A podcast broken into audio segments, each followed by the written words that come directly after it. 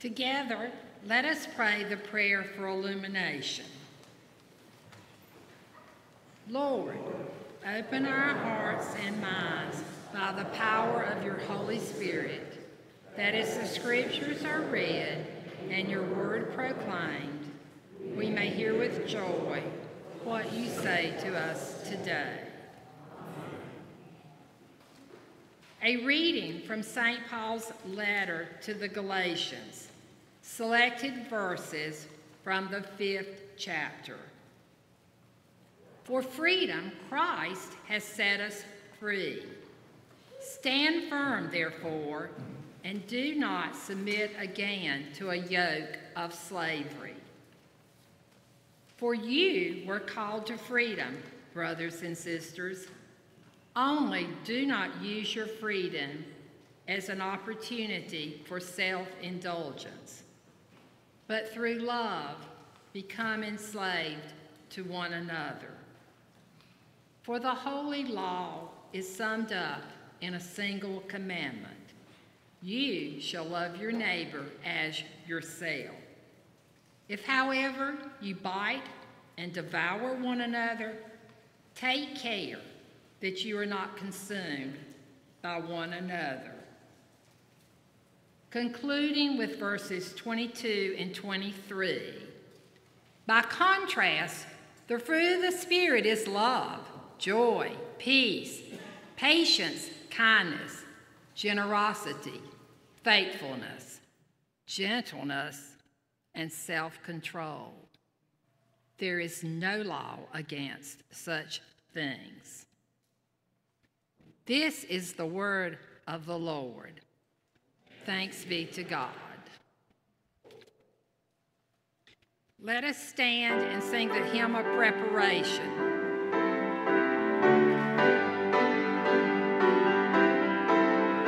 For freedom Christ has set us free. What joy is ours to claim.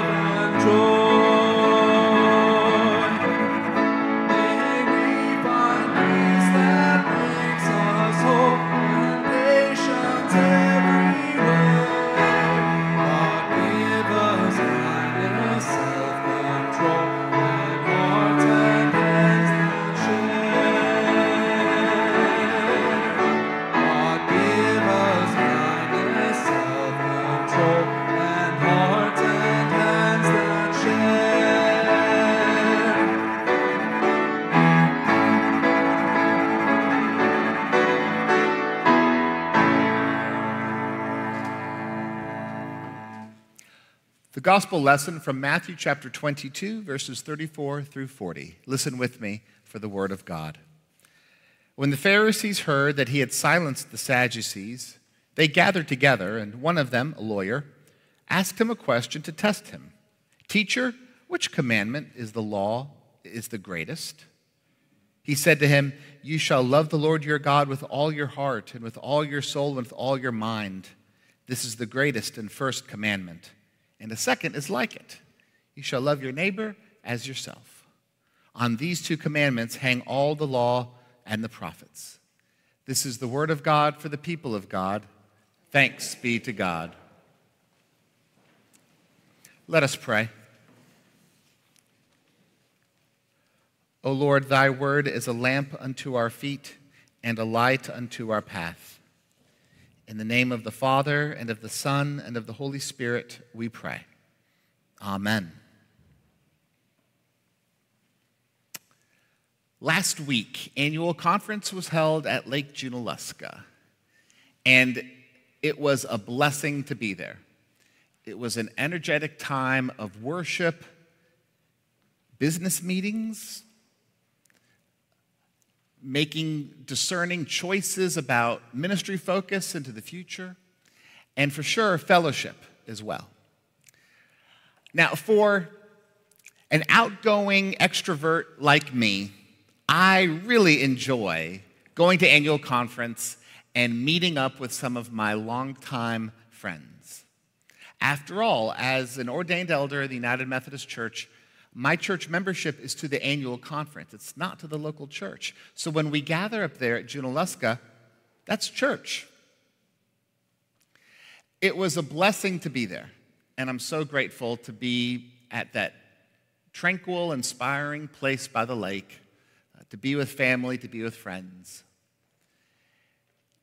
This year, however, it was a little bit different because there were a number of churches and their leaders who have in recent months disaffiliated from the denomination. You may have heard about this. Maybe you have a friend or family member that goes to another church formerly within the denomination and they chose to disaffiliate. Maybe someone forwarded you an email or a news article about such things. Now, it's not up to me to try to interpret or to speak on behalf of other people as to what their decision was, their rationale for wanting to disaffiliate. Though there were people who, who weren't there that we were accustomed to seeing for so many years. And I think knowing that this annual conference session would be a little bit different as a result, uh, the, the, the leaders of the conference who planned and organized everything, they wanted to make sure that our mission was clear about the love of God and the love of neighbor. And that was seen in all of the worship services and all of the business sessions and all of the conversations that were had about who we are and what it means to be faithful. The love of God and the love of neighbor. All of the worship services focused on this very theme. For example, the opening worship service the preacher was Dr. Candace Lewis. She is the president and dean of Gammon Theological Seminary, uh, the only African American seminary within the United Methodist Church in Atlanta, Georgia. She preached an amazing sermon in which she highlighted some of the challenges that are in our way from fully loving God and loving our neighbor. On Saturday morning at the memorial service, by the way, did you know that there is a memorial service? Every year, there is a special worship service that remembers and celebrates the lives of the clergy that have died over the past year, the clergy spouses as well. A moving worship service. The preacher was our outgoing district superintendent, Reverend Laura Otten. She was reflecting on 1 Corinthians chapter 13, how we may not see things clearly now, dimly at best, but we are being perfected in God's love, and that provides for us the capacity to have a vision of love never ending here on this existence or in eternity with God. And then peppered throughout the annual conference session, Bishop Ken Carter had opportunity to speak and to preach, but especially during the closing worship service. It was held in Stuart Auditorium, um, this beautiful facility right there by the lakeside. As everybody entered into the sanctuary, we were given this stone, and on it are three words grace, connection, holiness. Grace, connection, holiness. These words were galvanizing and pulling together our mission. And he was preaching on this very passage from Matthew chapter 22. This text is likely one that you've heard before. I'm hopeful that, like any other Sunday morning, we can hear the scripture with fresh ears. It's a conversation that Jesus had with a, a, group of people, and some were overhearing, and we're continuing to overhear the conversation. There are two groups of people that are identified talking with Jesus the Sadducees and the Pharisees. Now, to remind you of who these people are, the Sadducees were a somewhat small group of people, very wealthy, landowners, the upper crust of the religious society. Life was so good for them, they couldn't even imagine the possibility of there being an afterlife. It couldn't get any better, they thought. But a larger group of people were the Pharisees. And these were religious people whose goal was to follow the letter of the law as written in the Old Testament, to follow the letter of the law. And they were good at it. And not only were they good at it, but they were good at holding other people accountable for doing it as well. So Jesus had this little conversation with the Sadducees, and that was put to bed. And now some of the Pharisees were hanging around, and one of them, a lawyer, spoke up, asking Jesus a question. And as the gospel writer tells us, the purpose of asking the question, it wasn't out of some sort of spiritual eagerness trying to uncover the depths of God's mystery. It was to test Jesus, to test him. Now, much in the same way that it's not my place to try to guess the rationale of why some people might want to disaffiliate from the denomination. Neither is it my place to guess the rationale of this Pharisee. I'm wondering, however, if his desire to test Jesus was about trying to make Jesus look awkward in a group of others as a way to discredit him. And so a question is asked Hey, Jesus, out of all the commandments, which one is the greatest? Perhaps thinking Jesus would start to backpedal and wring his hands and say something obscure like, well, all of the commandments are good ones. But instead, Jesus, with strength, replies back directly, quoting Deuteronomy chapter 6, commonly known as the Shema, about God's love and how we are to receive God's love, not just to hold on to it, but to offer that love back to God with our entire selves. Everything we got, we should use that to love God. That's the greatest, says Jesus. But there's a second one that follows up on it really soon. This time, Jesus is quoting Leviticus love your neighbor as yourself. As you may have heard me say before, I think that Jesus' priority on loving your neighbor as yourself brings up a very curious spiritual question that I don't think has been fully explored. What does it mean to love yourself? How is that a presupposition of Jesus in order to give us a baseline about what it means to love other people? Coming up in a few sermons, I'm going to humbly offer a reflection on that very theme. But for right now, I want us to think more deeply about God's love being given to everybody and what we're to do with it. Jesus is making it very clear. And he's doing it in response to a Pharisee asking a question to test him. Bishop Carter made the observation this is an example of mission drift mission drift. As the word suggests, the mission ought to guide us forward, but we're tempted, aren't we? To drift off to the side. Is there ever a time that you're driving on the interstate and those dotted lines on either side of the lane are very clear? The road is going straight in front of you, but you can't help but. Maybe you're losing focus. Maybe you're losing energy. Maybe you're being distracted by that thing on the side. What might it be? What might it be that causes you to drift? It seems that this Pharisee long ago was, starv- was starting to suffer from mission drift. And instead of being intently eager to understand what the scripture says and wondering how Jesus could help him to interpret, he starts asking questions to test Jesus, to undermine him. I wonder what are ways that perhaps the church today suffers from mission drift? Our sincere hope is that we can boldly imagine the love of God poured into our lives giving us energy and strength for the mission of loving God and loving our neighbor. Now, all the talk about love may sound a bit ushy gushy and soft, especially when we're talking about what we receive. But there comes a time that we recognize the high stakes, the high calling that Jesus is placing upon us to love everybody.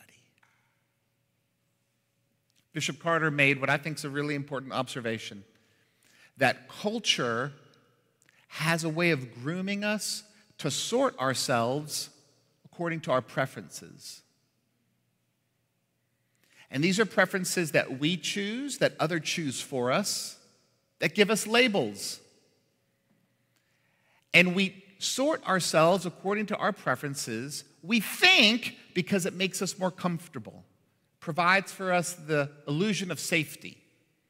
Thinking, well, if I'm with people who, who think like me, who talk like me, who share the same preferences as me, then I'll be okay. Everything else in the world might be chaotic, but at least I'll be okay. And as a result, those preferences have a way of dominating what we say, how we live, with whom we interact. And so the call to love ought to keep us focused instead of drifting, because our preferences would otherwise cause us to go off kilter. I think there are a couple of other reasons why culture today makes it awfully difficult for us to fulfill the high calling to love. Two reasons. Two reasons. The first one is this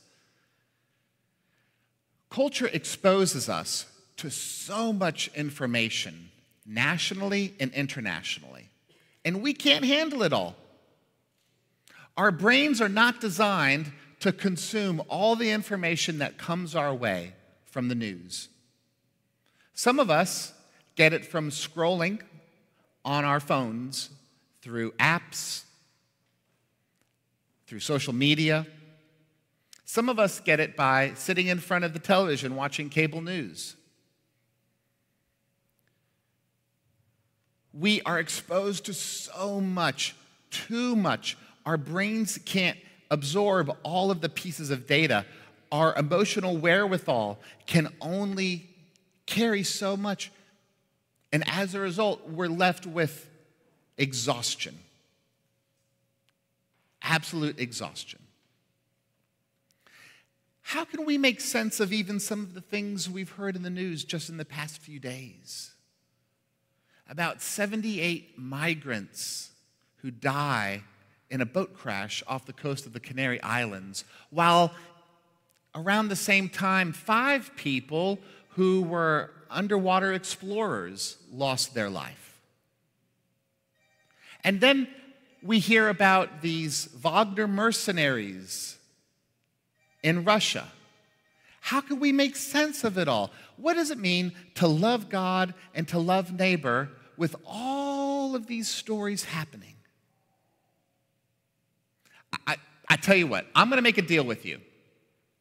If you ever are invited to Russia to go to Moscow to have a peace summit with Vladimir Putin, let's talk about that context when that happens, okay? But in the meantime, let's focus on right now and the people who are around us right now. Your circle of influence, those people. The people you regularly see in your household, at school, at work, down the street, at the place where you go shopping. Some of these people you know awfully well, some are just mere acquaintances. What does it mean to love those people? For starters, it means that we are purposefully saying things and doing things with a generous act of kindness for their benefit. But it also means that we're going to hold back from letting loose because we think it makes us feel better according to our preferences. Now, there's another reason why I think culture has a way of making it awfully difficult to love other people. And that's the way that there's this harsh, fierce criticism that is just lurking around the corner, ready to pounce on somebody. When somebody says or does something that's in contrast to their own preferences. You've heard it, you've seen it. I think that's holding some people back from being loving. They're wondering, what will they say about me if I'm loving toward this person? What will that person think about me? What might they say about me if I'm loving toward him or toward her? I, I think that that cultural pressure is awfully heavy for so many people. Yet, as the Apostle Paul wrote in Galatians chapter 5, Christ has come that we might experience freedom. Freedom from the things that would hold us back from loving. It's for freedom that Christ has set us free.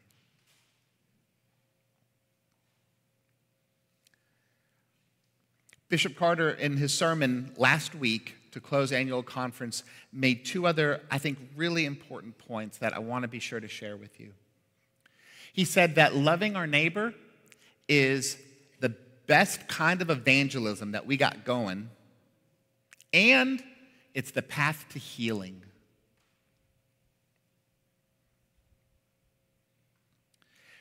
when we talk about inviting other people, sharing the love of God with others so that they too can experience joy and forgiveness and the gift of everlasting life, it's done through loving relationships. You and I are called to be loving people, not simply because we're checking off a box, claiming to be faithful it's for the benefit of somebody else so that they too can be loved into the community of faith. It's the best kind of evangelism that we have love.